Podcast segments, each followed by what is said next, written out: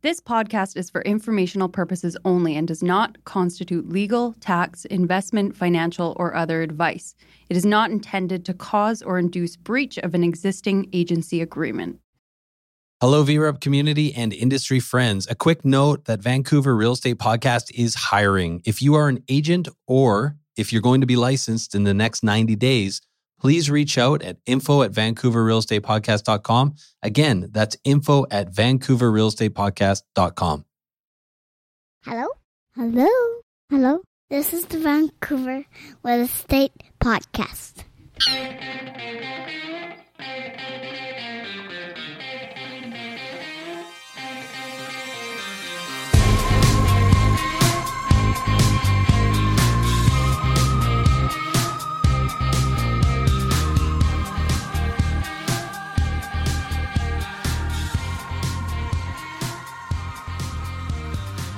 And welcome back to Vancouver Real Estate Podcast. I'm your host, Adam Scalina. And I'm your other host, Matt Scalina. And Matt, I am so fired up for today. But first, host, but also realtors with Oakwyn Realty downtown Vancouver. That, yeah. And again, though, I, I want to really express my excitement for having Tara Gronlund on the program today.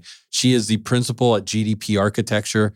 And we brought her on because we want to talk about multiplexes, upzoning that's happening in Vancouver and the province what we know up to this point and when we'll know more. And this is like an uh, an info packed show. I would yeah, say. and I would never say we don't get too in the weeds. No, but it's like if we if we talked last week with Tom Davidoff, big picture, yeah, and kind of the almost from an economic lens, like and a supply lens, and and when does this get built, and how does it impact values and and market sort of oriented questions. I feel like with Tara, we dig deep into okay, what does this actually look like on the ground? What's going on right now? And kind of detail oriented in a super useful way. And and a lot of people have been asking about this stuff. And uh, yeah, I think this is the easiest way to kind of digest it. Totally, totally. I and tried going through the province's PDFs. It didn't work. Didn't work. yeah, for sure. And we should also say that we do talk about the implications of the oh, upzoning as yeah. well. So there's we kind of touched on a lot of things today. You're going to leave with a better understanding of multiplexes and and uh, the new zoning changes. You're also going to leave with a better understanding, I think, of the complications, the questions around it. But it's overall, it's an enjoyable conversation. It was great having Tara in the studio. But before we get to that, Matt, that's right. Uh, a couple things. We are sponsored today by Vancouver Real Estate Podcast and our firm, Scalina Real Estate. We should say we have a brand new listing that we talked a little bit. We you hinted. teased this one. You teased this last yeah, week. So 714 at 250 East 6th Ave, which is district. This is listed at 949 900, two bed, two bath, 779 square feet. Really, really beautiful courtyard, mountain, and city views. And just a, a, a really well configured unit with east facing uh, outdoor space. Get that morning sun it's really nice. I, yeah, uh, I, I love that building. I love that area, and I used to live like down the street from there for years. And I got to say, that part of Mount Pleasant, you're never bored. No, I feel like that right in that that area between what Second and Broadway is like it's kind of a bumping area there, and it's, you're you you're you got access to everything, let alone the new SkyTrain. Well, yeah, and Guelph Park, of course, which is uh, basically it's like Woodstock there in the summer. Yeah, and you know what? There's a couple of uh, places I've been. Uh, well, our office is what would you say, West Mount Pleasant? Oh, yeah, we're Mount Pleasant West. Yeah, yeah.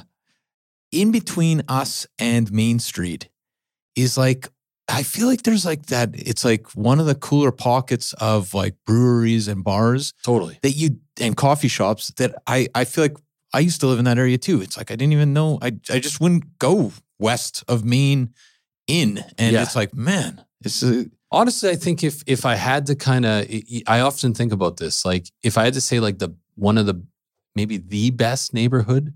I think it's Vancouver. actually maybe been awarded of one of the best in Canada. Yeah, Mount Pleasant. Well, no, I know, and it but it makes sense. It's like it's just so good. It's so great. What was that address again? Yeah, it's 715 at 250 East 6th Ave District Building. And if you want more information, including photos, videos, you can head over to vancouverrealestatepodcast.com. This is where all our featured listings live.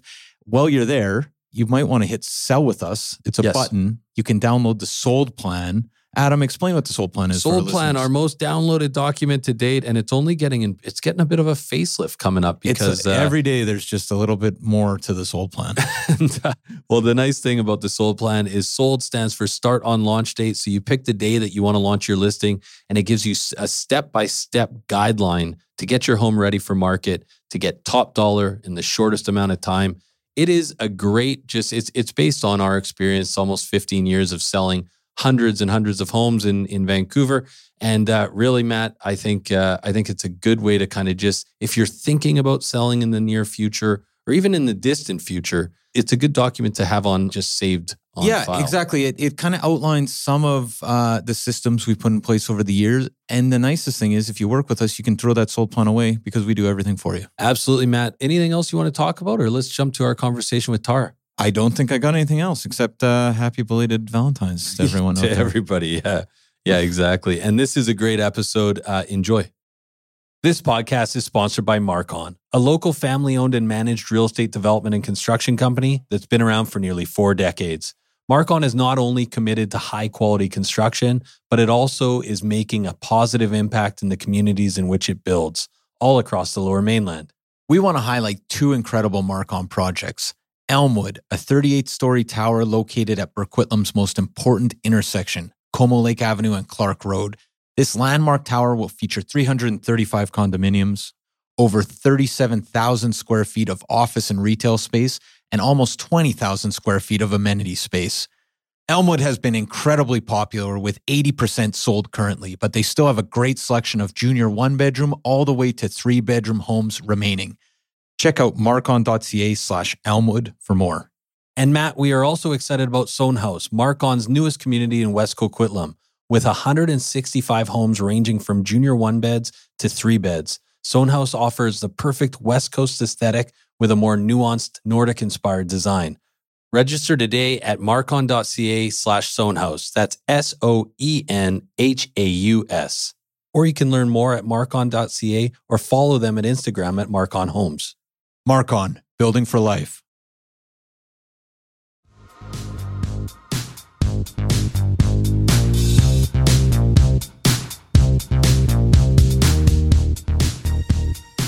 Okay, so we're here with Tara Gronlund. She is the principal at GDP Architecture.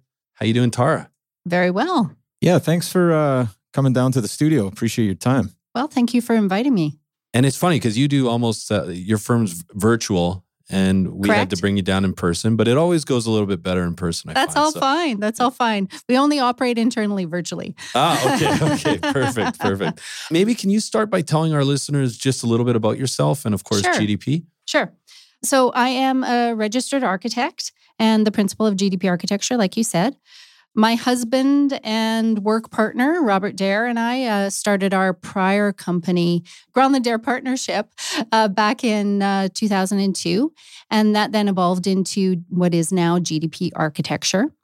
We are based in Vancouver, though we do do work all over uh, Metro Vancouver, Vancouver Island, up into the Okanagan. We are a small boutique architecture firm specializing in residential projects. So that means anything from single family dwellings up to multifamily developments. Okay. And how how did you get your start? Like how why why architecture? Why architecture? Oh goodness. Well, And the show. um, Yeah, yeah, the show. Yeah, exactly. a decision that uh, so I sometimes regret. But anyways, um, my background actually initially was in interior design. That's my my first degree, and then went on to study architecture. I've always been fascinated by buildings and um, design Great. spaces. It just uh, was the right fit for me. Fantastic. Well, well, Tara, we've we've brought you on to to talk a little bit about what I would say is a complicated subject, but one a lot of people are bringing up to us and Mhm. are hoping we cover on the show. Basically, all the zoning changes that are taking place in Vancouver, Mhm. of course, in Metro Vancouver, and at the provincial level. Can we start maybe by talking about the large overarching frameworks and Mhm. and what's going on and Yeah. what's changing and Yeah. how to understand it? Yeah, there are a lot of changes that have ha- uh, happened in the you know last few months and then also a lot of upcoming changes that are going to be happening. So i guess to talk about there's two things going on both at the municipal level and at the provincial level. So in terms of the municipal level a number of municipalities including the city of victoria city of vancouver last year initiated moves to their own single family residential zones to allow multiplex developments in various forms. So that happened last year and it has has been enacted is available which is i guess what we're going to talk about today in the mm-hmm. city of vancouver is the new R1-1 district but then we also have a number of things happening at the provincial level which have kind of overlap and um, new regulations. So there's um, three bills that were that um, obtained um, royal assent last uh, end of November. Bill 44, which has to do with uh, the small scale multi unit housing zoning. And that's going to mean that essentially every municipality over a certain size, I believe it's 5,000 population, right. is now going to have to enact changes to their single family residential zones to allow for multi unit developments. What that's going to look like depends on lots of different factors. But essentially, it's going to mean that most properties within the province will be allowed to have three units, three to four units on them. That's broad strokes. And is that um, and and just to and I don't know if you know the answer to this, but depending on the municipality, is that based on population or in terms of what you can do on a particular exact, property? Exact, yeah. Um yeah, it's a complicated question. Yeah. The the SSMUH guidelines, small scale multi unit housing, it is a very broad based regulation in which it gives some kind of over over um or larger scale guidelines in which municipalities then have to craft their own zoning bylaws to fit within that. Okay. So, um, what it is is there's a number of determining factors on you know like the size of the property where it's located is it close to transit all these kinds of things on what you can actually do on a particular property so none of that has actually been implemented yet the bill was passed but the municipalities have until Ju- the end of June to actually integrate these changes into their zoning bylaws. So at that point, then it, it will be more defined what what people can actually do on a particular property. Right, right. And and so that's Bill 44. That's Bill 44. Then there's Bill 46, which has to do with development financing and amenity cost charges. The aim of this bill is to streamline and make more transparent development costs for people across the uh, across the province. I don't know a lot of the nuts and bolts of that one, mm-hmm. just the broad strokes. But it's ba- but um, if I understand that would be transparency, but also hoping to not have everything get caught up in a municipal like back yes, and forth. Yes, what's going on? We've yes. been at this for 24 and even, months. And even Bill 44 is supposed to be aiming to do that as well, is to try to streamline public consultation and all these things to try and get housing built. Right. And, and what was the timeline on that? Do you know roughly? They're, all of them. End of June. So Bill 44, Bill 47, and Bill 46 all have to be enacted by the municipalities by June 30th. Got it. Okay there are mechanisms put in place for you know extensions and all this but i that's what's in the legislation right. and then finally there's bill 44 which is the transit oriented areas development bill this will affect larger municipalities primarily the lower mainland because it affects hubs around transit right. so around any skytrain station for instance or any larger scale bus loop municipalities will have to legislate certain um, degree of density around them, regardless of what's been in their OCPs. So, this is a big change that will affect both the city of Vancouver and the metro region in particular. And, and so for that one, and we've all looked at those maps, and you know, I got the text. I think I won the lottery, and it's unclear yet whether the, you got those texts from clients. Yeah, yeah, yeah. you didn't get a lottery text. no, no, no, I didn't win the lottery. That's for sure. Um, but that is for just in terms of the density right around the SkyTrain? I'm trying to remember. Is it how many stories do you have that? Well, it's kind of in concentric circles around SkyTrain stations and bus loops. Like, for instance, the Dunbar Loop in uh, Dunbar and 41st will be affected by this Right. to a different degree. But for SkyTrain stations, it's in concentric circles around first being 200 meters, you're allowed a certain level of density, then 400, then 800 meters. Right. And then around bus loops, it goes up to 400 meters. Right. But it's like So near the, it's, like 20 stories. How Um, many stories could be if you're Well, it's the minimum allowable height around a SkyTrain station that's within 200 meters is up to 20 stories. Between 200 and 400 is up to 12, and then between 400 and 800 is up to eight. okay. Right. Now, a- again, this might be And then, but th- then with different FSRs. So whether you actually get to that, whether municipalities also already have in place, like there's lots of areas of Vancouver where this is going to be a moot point, right? Right, right. Yeah. But some areas will not. For instance, the new Broadway SkyTrain corridor. All of those stations are going to be affected by Right. this. Right. So, for instance, and this, I don't know if this is, uh, you can answer this, but this was one question I had when I saw this was, you know, in, say, near the Commercial Drive SkyTrain station, Yeah. if you go to East 7th, for instance, there's a lot of beautiful old homes on, Mm-hmm. on those residential streets, but it's very close to the SkyTrain. Right. Is there any, you know, you'll see the heritage plaques on some of those homes, Right. things like that. Is that just, how, how does that No, well, work now? um, Do you know? well, I believe if if if you have a building that has heritage uh, standing, they are exempt from these kinds of Okay, so of they're regulations generally. Yeah, Right.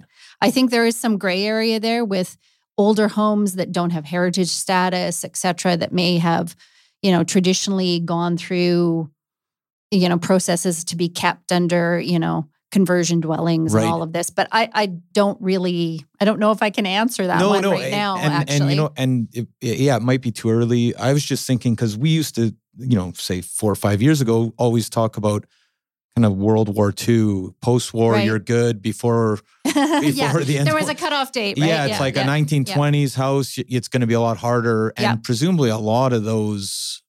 Uh, that's going to go by the wayside in, in a lot of cases if you have this type of blanket rezoning. Right. And uh, and I think that's part of the dialogue between the province and the city of Vancouver anyways. Um, but I, I don't know the answers to that. Right.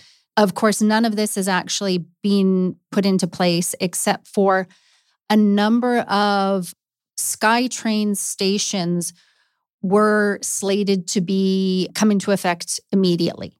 Right. Now, I haven't looked at that in detail, but I think they are the ones who, you know, this policy is kind of a moot point Right, because it there already, already- is there's already density around them. It doesn't really the policy doesn't matter, so to speak. And and I'm just looking at the Van Map um, viewer map that you brought, which uh, yellow applies to basically everything that's R1-1 zoned, Correct? and most of the city of Vancouver appears to be yellow. Yes.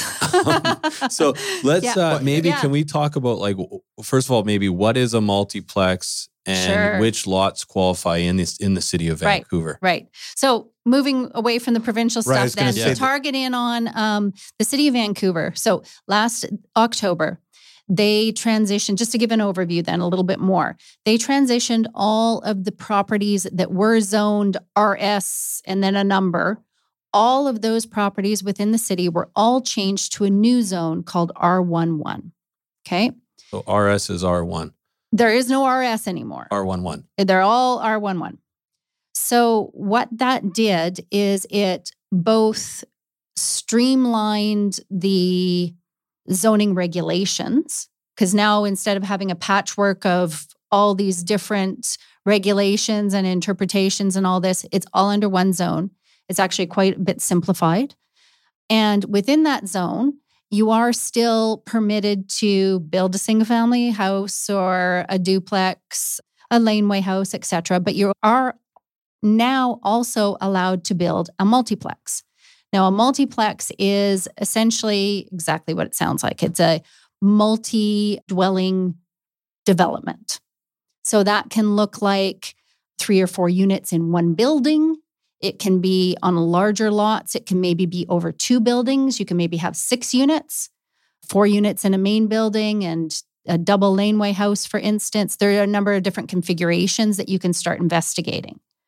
So, a multiplex essentially is a multi unit development that usually is not in the, well, it isn't in the form of like what would be an apartment building per se, because a multi unit, every unit has its own entrance. It's more of what people would kind of relate to a, a duplex or a uh, townhome kind of typology where everybody has their own separate Oh, entrance. so there's no common hallways. There's no common hallways and all that kind of stuff. And we're looking at the R1-1 zoning, and like Adam said, it's it's a lot of the city. Can we It is. talk a little bit about lot size and how that factors in? Sure. So, in order to, uh, so talking about the multiplexes that are permitted, you have to tick a few boxes in order to actually be also eligible to do a multiplex.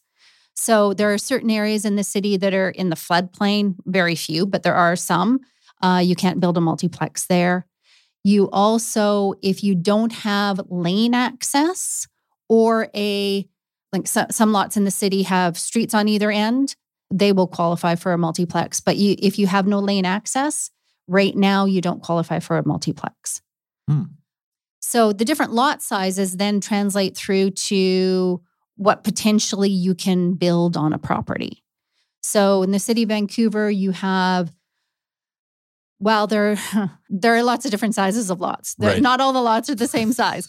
But generally speaking, Vancouver kind of classifies that we have two standard kind of lots. Yeah. One is 33 foot wide and the other one's 50 foot wide. Right. Different depths all over the place. And there's also a whole bunch of lots that don't fall within those. But if we look at those two kind of standard sizes, usually on a 33 foot wide lot, you're going to be able to get a multiplex that's three or four units. And on a 50 foot wide lot, you can then jump at that up to six. So 33 by 122, three to four units, 50 by whatever 120 or 122, roughly six six Correct. units. Correct. And is the FSR the Yeah. or- So then that also exactly. So then with the new R1-1 zone, the allowable FSRs are dependent on the kind of development that you're doing. So in the R1-1 now, if you want to build a sig- single family house, which you're still allowed to do, the FSR for that is 0.6. right? It used to be 0.7. So they're So- penalizing people. Yeah, uh, you know, there's a, incentivizing. they're de-incentivizing exactly now you know i think there's some debate about this whether that's a good move or not there's been some backlash about that one a lot of people are saying you know hey what about large extended families you're now penalizing people Sure. for wanting to have a larger home to accommodate a larger family for hmm. instance right so there there's valid debate on that one the if you're doing a duplex you can have 0.7 fsr the duplexes can have both secondary suites and lock off units as well. Single family houses can also have secondary suites. You're still allowed to do a laneway house when you do a single family development. And the laneway houses are now being allowed to be much larger than they used to be. So the FSR for that used to be 0.16 and now it's 0.25. Thank God. Yeah. if you've ever been in one. Oh, yes. Let alone lived in one. And and the regulations are really simplified. It used to be rather draconian, actually, trying to figure out how to design a laneway house within the Yeah. bizarre restrictions. But Yeah. um, that has become much more liberal. So it's 0.25 or to a maximum of, I think, around 2,000 square feet. So if you have a huge lot, you're still only allowed to have a laneway house up to a certain maximum, but larger nevertheless. And then if you are Sorry, did you say duplex is point for the FSR? Seven. Point seven. Okay. 0.7, multiple conversion character retention projects are still allowed. They're allowed to be 0.85 FSR. And then finally, there's multiplex. So with those projects, you're allowed 1.0 FSR. So there, it's so it's a it's a kind of a they're incentivizing Exactly. more density. Yep. They're penalizing you if you want to Yep. build a single family home. So one thing is is anyone who's built in Vancouver who hasn't looked over all the regulations guidelines is going, how am I going to get a parking stall for each unit or You what? don't need So what- to. what- There, there are still there are still parking requirements for single family projects and for duplexes. Okay. But for multiplexes, there are zero parking requirements. wow. So now this means that it doesn't mean that you don't provide parking. It means it's not legislated that you need to provide a certain number.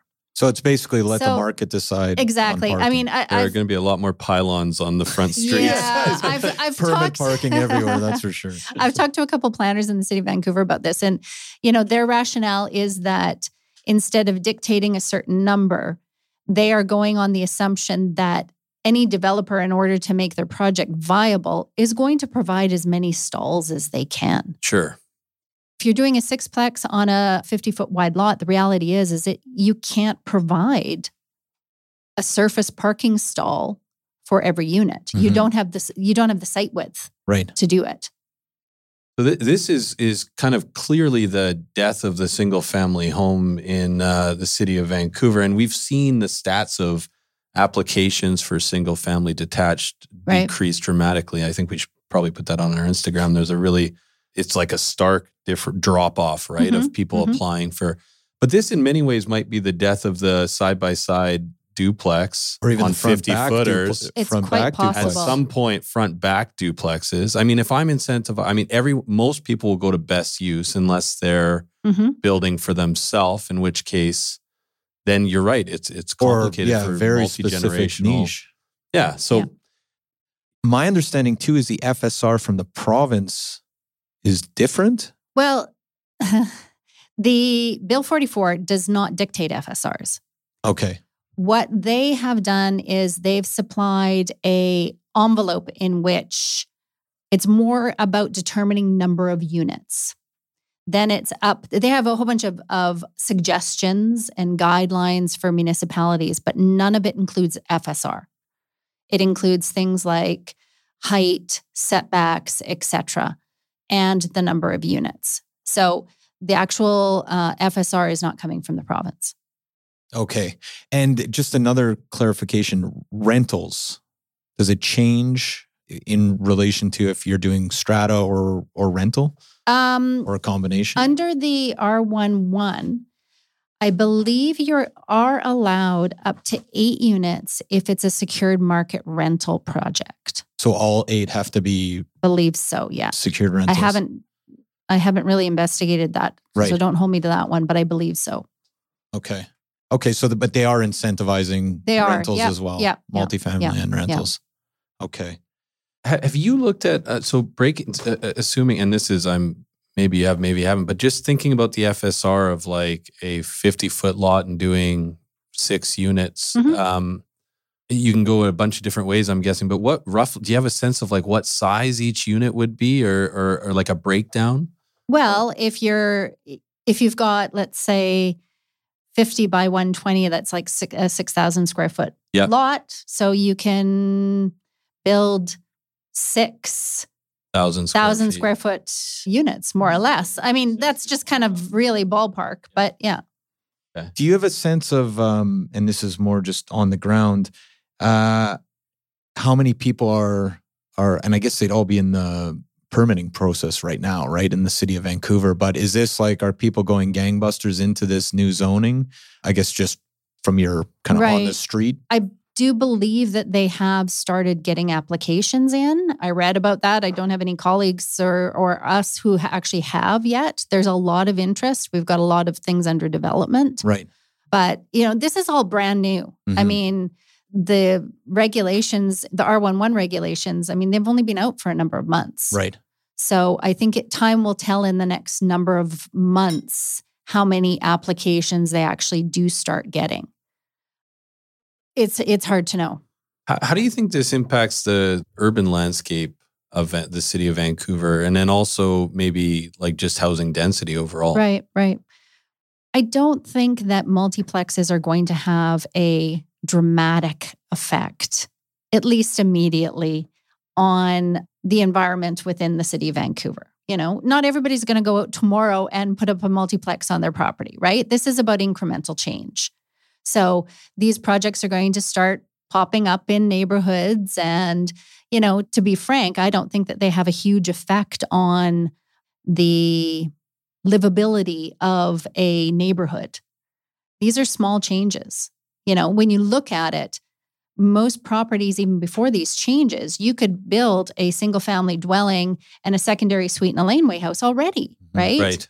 So, I mean, yes, this is a jump, but it's not huge. These are, you know, i I mean, at first glance, yes, it looks huge, but the reality is, is a city doesn't change overnight. It evolves over time. And as a city, we need to densify. We have a housing crisis. Yeah. You know? And you're right about that because that's, I mean, what everyone's saying is this is not going to move the needle on affordability for a very long time. Well, the reality is, is even even if you had a project in in the queue right now for a uh, development permit, because multiplexes still do need to go through a development permit process. It is vastly streamlined in the city of Vancouver, but you still need to go through a development permit process and then a building permit process. So even if you had an application in today, it's not going to be built for a couple years. And that's like something that's that's already been designed and submitted. Hey everyone, pardon the interruption. We just want to take a quick minute to thank the following sponsors who make this show possible. We want to take a minute to tell you about Whole Way House, a nonprofit organization that provides community building programs and tenant support services to low income seniors, veterans, families, and vulnerable residents in the downtown east side and across the lower mainland. Melissa from our team has been volunteering at Whole Way House. Melissa, what's been your experience? Honestly, it's been so fulfilling just to spend a few hours a week in the community and watch how the staff really transforms these vulnerable communities from the inside out, starting with just small things, right? Playing games, drinking coffee, having some simple conversations that you wouldn't necessarily think are super fulfilling. And you come out just feeling like you've really made an impact and connected with the community. And you've been to multiple buildings, but you're playing games, drinking coffee, Yeah, you know, serving food sometimes. and you made some friends along the And way. I've made some friends along the way. It's really helped me be more present, actually, in those moments of just, you know, realizing how simple life can be to make an impact, right? Fantastic. And if you want to learn more, you can definitely check out Jenny Konkin, co-founder of Whole Way House, who is a past guest fan favorite on the show, or head over to wholewayhouse.ca where you can donate or volunteer. And they're looking for both donations and they definitely like volunteers. That's wholewayhouse.ca. Vancouver needs your help. Be part of the solution. We are also sponsored by Oakwyn Realty. This is our real estate brokerage, best brokerage in the city, hands down.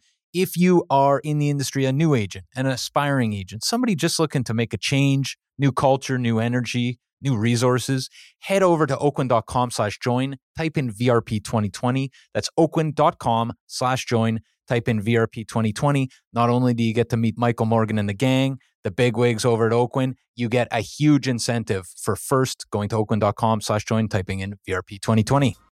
just while we're talking about kind of the breakdown in Vancouver, you know, one thing that's striking about looking at this, the Van Map viewer map, and we'll share this on our social as well, but it's every, there seems to be no real sacred, there's not a lot of sacred areas for a single family, right? Like at all. No. And I'm just thinking what this does. Tom Davidoff was on recently talking about just, uh, he's doing the study on the impact of value being, I think it's being of the house, the single family house being next to a house with a laneway. Is that right? So I think they're doing more research around that. I was actually going to bring that up too, but my understanding is the research they've done, and it was with Andrei Pavlov and Right. a few other people, is that in East Vancouver, a laneway actually leads to values in the surrounding area going up, and Okay. on the west side, a laneway leads to values going down. I see. Right. So Does this level that out? Because now it just seems like it's, I mean, there's not, there's presumably over the next few years, Mhm. there's not going to be many areas where you don't have a multiplex. well, Well, especially think because about it though. I mean, a laneway house you've been allowed to have on the east side and the west side for how many years now? yeah, yeah. It's hard to know. next to me, the guy. But but I'm at the same. But at the same time, I mean, when anybody, when any of your neighbors could potentially be building a laneway house or a multiplex or whatever, it does level the playing field in that being next to one today doesn't mean, or not being next to one today doesn't mean that a year from now you're Right. not going to be next to one. Sure. So I wonder about because and also there's larger, you know, further west there's larger lots Larger as lots. well, Mhm, right? So that's attractive for developers. I wonder if it starts moving block by block, and I'm just thinking this incremental change, like a house on my street. Not to bring it back to my street, but I'll do that over the That's course fine. of this conversation a number of times. Just sold, and Mm-hmm. they have no. That right now, it's like okay, there's they've put you know. uh landscaping crew in there or something, but Mm-hmm. clearly they have designs on what they're going to do with that lot. But I wonder, I was thinking, okay, there's no, it seems like so far there's nothing going on. I wonder if they're kind of waiting and sussing this out. But I wonder what that does literally, literally to my block if they put four or six units. Makes it a lot harder to park in front of your house. It makes well, It f- could, but I yeah. wonder if if block by block, it's like okay, what's being built, what is built on these, Mhm. how that impacts values yeah. in the Well, short term, I guess, not in the long term. in Right. the short term, as it as it I mean, I guess nobody knows. Well, I mean, either. you can't purchase real estate on the short term. I mean, No, when sure. you know, you guys, well, Yeah. you're, you can speak gonna this better than I can, but but you know, Can you, you be my realtor? Yeah. you, you you can't make decisions based on that. It's No. like it's like people who get upset when a tall building blocks their view. Well, Right, you yeah. know, you don't own your view. Like things evolve and change. I actually was thinking that this would change in the positive in the sense that it would it would kind of more eliminate the NIMBY kind of approach to like what what Tom was suggesting Right. is that like the West Side's shaking their hand in anger that there's these development projects going on, but once these start getting rolled out, it Yep. I feel like it's going to actually even the plane a bit more for Like across the across city. the that- city. Well, Yeah. I think also people have built up perception, or people can have built up perceptions on how tragic th- Sure. development can be, right? And the reality is, is that once a lot of projects get built, they just become part of your environment. They Right, get right. absorbed. You don't even notice them after a while. And the reality is, is we live in a growing city. Cities evolve. They don't remain stagnant. You don't want your city to remain stagnant. yeah, and so- hopefully this means uh, more kids coming to Vancouver. Well, I was going to say, Yeah, if you had yeah. four units at a thousand Mhm, square feet mhm, each, you could mhm. actually have legitimately four more families on a block, Exactly. um, which is and more density brings more services to a Right. neighborhood. It means brings more, you know, diversity, more, you know, more restaurants, more services, more facilities, all those kinds of things, right? you know, just thinking out loud, I wonder if this does even the playing field though, because I'm just thinking about, we were talking about there's a duplex, a side by side duplex in East Van that uh, sold not long ago, Mhm. and it had a one bedroom walk off suite. Okay. Okay, So both yep, sides, and they yep. were like two, four. Yeah. Right. So let's say, so it's a pretty high price point for a brand new duplex. But the listing realtor who I spoke with said he had 25 groups through or something. And he said, of that, almost 80% of them asked, How can I get rid of this suite? Like, we don't need a suite. And he said, they wanted the at- space. they need the space. Right. But at one seven, so if you go drop, say, five, 600K off that, where you get a, a front back duplex smaller, hmm everybody wants a suite. Yeah. So I wonder on the west side, like I wonder if this does even the playing field across east and west side, just in terms of what people are are wanting. I think it's going to result in more diverse options for everybody. Mhm. Yeah. You know, there's going to be more different kinds of developments all over the place, hopefully, anyways, because I think that makes, Except a- maybe for people that want large spaces and have the money Mhm. to buy them. Yeah. correct. So that might be the the the real loser here is I, I agree. I agree. Yeah, yeah, yeah, yeah, yeah. Um, okay. no, no, having said all of that, you were talking about NIMBYism. Mhm. The one thing that was really interesting is when the R1-1 zoning went to public hearing at the end of the whole process. It was a very long public hearing. Right. And we had it playing in the background in our office in the afternoon and the evening. And um, so I listened to a good chunk of it because I thought there was going to be an uproar about parking, about, you know, all this. And I was really surprised. The number of people who were there actually voicing support Yeah. was significant. I could count the number of times on my hand that people even brought up parking. It was really very different than what you would have expected even, you know, three, four years I ago. It would, say- it would have been completely different. But this is what blows my mind because this is the I, I think I told this story on the podcast before maybe, but I met this woman who had worked at the city of Vancouver at the front desk on 10th, basically Yeah. her whole career, you know, 20 years fighting tooth and nail to save parking. And then she's like, and and I and I ran into a reason. She's like, my whole career whole was life was Oh, life- no. life- Life's work is gone? saving parking, and now it's just gone, right? Yeah. And Yeah. but like this is really like what has changed so dramatically in four years that it's not a lineup of people saying, "Hey, my parking, Uh. my you know, like think about even how we Do you felt think it's about the bike COVID lanes, Absolutely. like not That's like a that good was like a example blink, too. a blink ago, right? Yeah. Something has changed obviously Mm-hmm. around, and maybe it's that it's being screamed uh, that supply is being screamed about at every municipal level now, or or every Yeah. government level. Yeah. Or it's it's maybe more pervasive in in or like, what seemed like a insane housing crisis in 2016 or 2017 it's now gotten Mhm, that much mhm. worse where Mhm. you know it's literally hollowed out Yeah. full neighborhoods i don't know Yeah. Environmental concerns are also, you know, big factor. You Right. know, if you're, you know, people are are examining their use of their vehicle a lot more than they used to. totally. Car share, And you I know, all of those kinds of things do start incrementally making a difference. right Yeah. and and also i suspect the people that lined up on the in kits to you know scream about a tower going in Yeah. still would scream about Yes, a tower going in but Yeah. it's like this is this yeah this is actually probably what they were arguing for right The the, gentle gentle, density. density. yeah yeah, yeah. Interesting. Um, so maybe I'm just I'm just thinking maybe changing gears here a little bit. We've kind of covered what you can do or what we know about the the province right now, which is Mhm. still a moving target. We've talked a little bit about what lots qualify in Vancouver, what you can do on lots, but obviously it's it's tough, right? Because as Mhm. an architect, I mean every every lot has its the nuances, right? Like the little details. Yeah. So you Yeah. you kind of have to like I wouldn't if anyone's at home thinking that they can do this for sure, mm-hmm. maybe call an architect. Oh, well, absolutely. I mean, you have her to. name's the- tara yeah. They- exactly. These are broad strokes, right? Yeah. It- with any project, you have to look at the particulars of the project at hand. You have to look at the lot. Right. What are the dimensions? What are the particular uh, situation that you're you're up against? Is there a lane? What are the trees? Uh, are there any easements? Are there, you know, like you've got to look at a whole slew of things.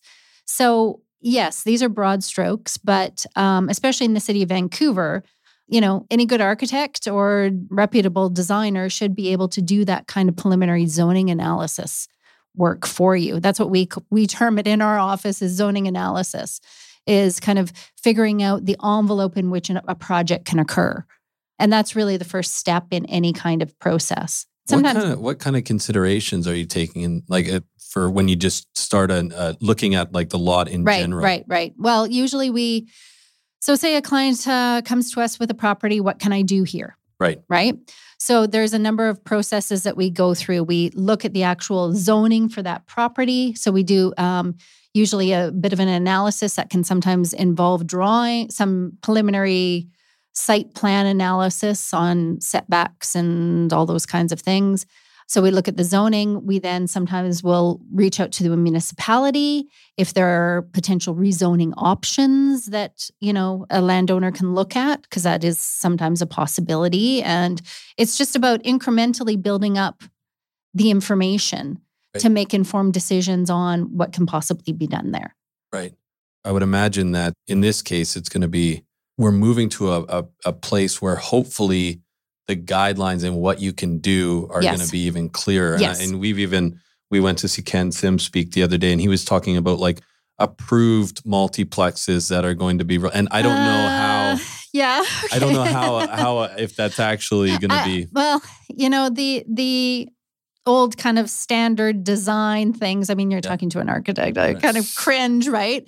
But the reality is, is and I mean, you can look at things like that, but the reality is, is not all lots are the same, like we were talking about. Right. Not all topographies are the same. Not all, you know, like you have to look at the particulars of the site on what is appropriate. Do you, do So- you think this could lead to the new van special though? Uh, I mean, I guess it's possible.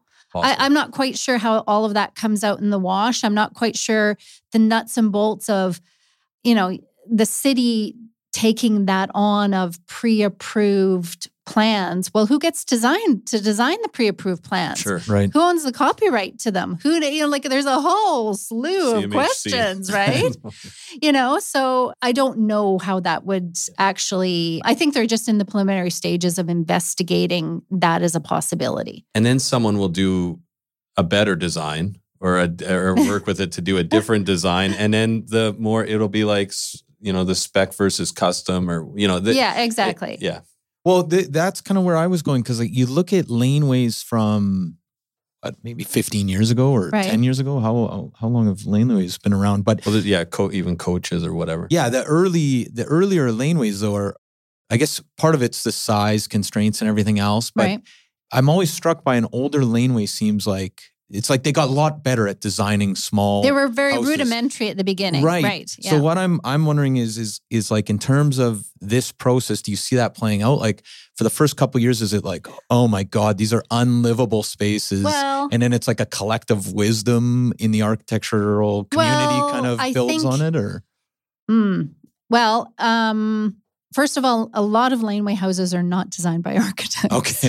that might be the first be the first problem. it's So, actually you uh, know- it's actually grade three students that do so you don't have to be a registered architect to design a laneway house. So, you know, while there are great designers out there, not everybody is created equal. right. So, having said that, it also comes down to who you're hiring to do to design a building.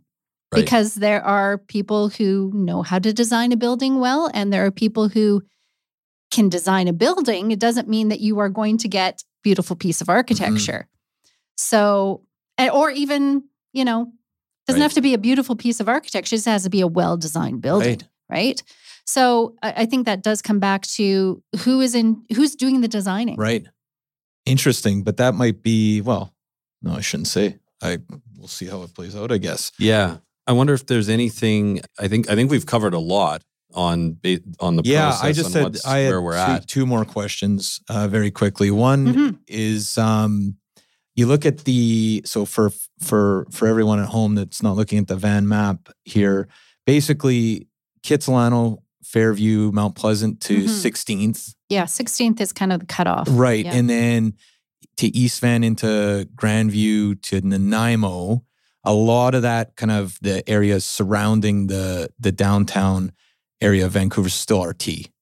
Which yeah, RM or RT zones are are for the most part covering most of those R- residential areas. Right. And I'm just thinking somebody in that has RT actually has parking that they have to provide. Correct. Like is that and it's the area right around downtown which you'd think would be denser than Mhm, the new mhm. R1-1. Do you expect changes there It's quite possible. I mean, when you look at, I mean, granted, I'm not a representative from the city of Vancouver, but when you look at what the aims of the RT zones were, is to provide a higher level of density than what was originally in the RS zones. And Right. now it's kind of almost reversing that, or not Right. reversing it, but making it a more level playing field.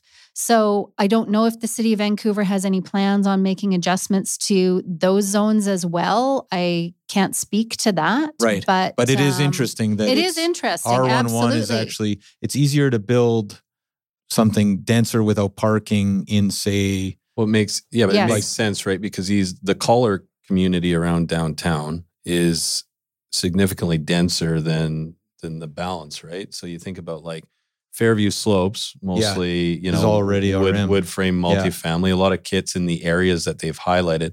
So, But I think that was the RT zoning, right? I think actually, I point taken, but I think this was just all the different RSs. They Mhm. just blanket changed it. correct. But if it was RT already, it nothing stays the changed. it just Yes, stayed the same because they didn't. Yeah. They didn't take that on correct yet or at all. Yeah, and I, I don't know if they have any plans in the mix. There's a lot of change going to be happening and has already happened. So it'll be interesting to see what the city uh, decides to do next. So your your point then, if I, I just want to make sure I understand it, but you're saying basically some of the areas in the collar, your best use is actually now not as good Yeah, as exactly. Okay, something in Marpole can be built with less If parking and denser family than home. something in Grandview right like now. a, a yeah, like a standard lot or something. Right. like right. Okay. Which is kind of strange. And then my final question, and thanks for your time again, Mhm. uh, is around, you know, we've talked about two things here that potentially are not in conflict, but I guess potentially are. One is all those provincial changes. Mhm. And, and then we talked about the changes at the city of Vancouver. And then I think it was offline, we talked about other areas of Metro Vancouver where they haven't made the changes yet. What's going to happen? And it seems very, very complicated too. And I'm sure somebody at home is going, Yeah, yeah. oh my God, this is a streamlined version. Now, is it because the people at home didn't go through 30 different RSs to try and figure out what the hell was going on before? Or is this actually like, is this gonna, does this make things easier in your mind? Um, well, if I understand your question, are you talking about in the city of Vancouver, the R1-1 zoning, I think does make things easier Yeah. in it from a number of ways in terms of it streamlines a lot of processes, it simplifies the regulations. So in that way, it kind of streamlines things. Right now, I think we're in a transition period. So nothing is really streamlined because we have more questions than answers right, Right. now in terms of the provincial stuff Right. we have the basic um, big picture governance, but we don't have the nuts and bolts application of that by the municipalities yet because none of that's been enacted yet. So hopefully, once that actually is enacted, it will result in other municipalities to have more simplified uh, zoning. But that remains to be seen. Okay. Tarek, we have this segment called the Five Wire Five Oh, lighthearted Okay, questions that we end every show. Can you stick around for that? Sure. The Five Wire is brought to you by Scalena Real Estate. Hey, that sounds familiar. Scalena Real Estate is a full service real estate company serving Vancouver, offering comprehensive, tried and tested buyer and seller systems. With over a decade in the top 10% of realtors in the lower mainland and a perfect five star Google review, Scalena Real Estate can help with all your real estate needs. We also have an extensive network of the best industry professionals and trades right across the country. There's no reason to not get in touch. Head over to scalenarealestate.com to find out more. Okay, so question number one is one book that you've read recently that you would recommend. Oh goodness. Well, um, I'm going to say we got at Christmas time this lovely book that I've just been enthralled with. It's called The Beautiful Brain. And it's a series of actual drawings by a turn of the century neurologist of the brain. And they're absolutely gorgeous. So oh, wow. that It's like has a been in, coffee table book? it's or- like a coffee table book, but it has very detailed drawings. They're very actually architectural, believe it or not, but it's just a gorgeous book. So that has has me enthralled right now. Wow. Oh my God. It's a great recommendation. Yeah. In the last few years, what new belief, behavior, or habit has most improved your life? Um, well, I don't know if it's new because I have been doing this for quite a while, but um, one thing that that I have made a more conscious move of is making sure that I take time for myself, and that usually means going out into my yard and gardening. So insisting that on a nice day, I put work aside and go out and enjoy the day. And for the immune system, too. hmm Question number three What have you been binge watching lately or a movie recommendation? Oh God, binge watching. Talk as much about binge watching. binge anymore. watching. Well, you know what? For binge watching, any Nordic crime drama Oh, series. I keep I'm hearing all about them, but everybody loves them. I have no. Oh, yes, yes. So I could Do list you have a number few. one? I haven't listened. like the heard it. top, your top Um, choice. Um, Get somebody hooked? The Bridge. Is that on Um, Netflix? Hmm. It's on one of the. s- Okay, yeah, it's, I'll- I'll do I don't my own know. research. Border It's in- Town. Border Town's another one that was really Border good. Town. Yeah. Okay, yeah, I've heard about this a lot. Actually, a lot Yes, of people seem yes. uh, uh, big. There's an this. Icelandic one called Trap that's really good. Anyways, Okay. yeah, there, Set- there, there. set- set wow, in- there's three streaming things. Set in Gimli, Manitoba, that one. All right, uh, number four for you here. Favorite band or music? Hmm. I don't really have a favorite band. I listen to a lot of different things, and I actually don't listen to a ton of music. But um, I would probably say, well, what I've been listening to a lot in the last year is being The National, Yeah. Oh, and I kind of got hooked on Allison Russell too. I don't know Allison. I don't know. You don't know her? Oh, No. R&B artist from Montreal. Ah, Okay. You're more of She's the very- R&B of, she's uh, very of good. the two of us. I, I enjoy R and B. Yeah. Um, Okay. Question number five: Something that you have purchased for under fifteen hundred dollars that has had an impact on your life uh, recently. Ah, for under fifteen hundred dollars. Let's see. We, we almost have to with Mm. inflation. I know. I feel like that was our bumping 28 up. oh my 2016 number. Goodness. now well, it's like forty-five thousand The biggest dollars. thing, okay, the biggest thing that I bought in the last year that made a huge difference in my life, but it was over fifteen hundred dollars, is a new desk chair.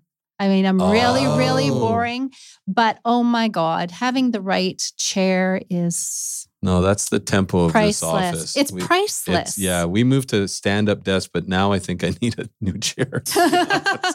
you don't always want to stand up, especially if it's like it's you're supposed to doing be very good for you. It though. is good. It's Yeah. it's yeah. It's been about three years now, but I yeah I do I appreciate. You it. You have to have down. good shoes and not be standing on concrete. But other than that, Yeah.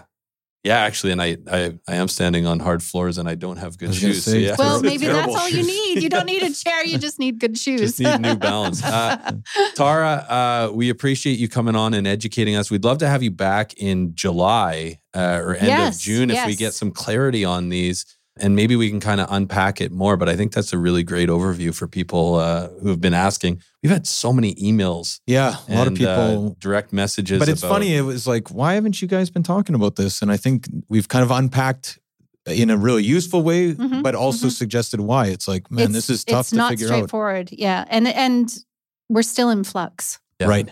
Uh, last but not least, how can people find out about GDP architecture and learn more about Right. just getting in touch? Well, you can reach out uh, via email info at gdparchitecture.ca. We also have our website, um, really boring, gdparchitecture.ca. um, so, yeah, just reach out. All of our contact information is on our website. Okay, and we'll share it in the show notes. Uh, appreciate your time. Okay, thank you very much.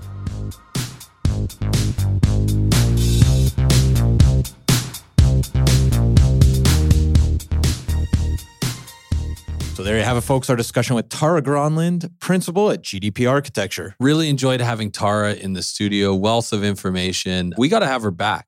Man, she had. I feel like we could have went hours. Uh, she brought maps, binders. Yeah. It was like Really well. it was an education. Totally. And uh, we're going to have a link to in the show notes to uh, GDP architecture for people that want to learn more or want to reach out to Tara. And of course, exciting changes coming at the provincial level.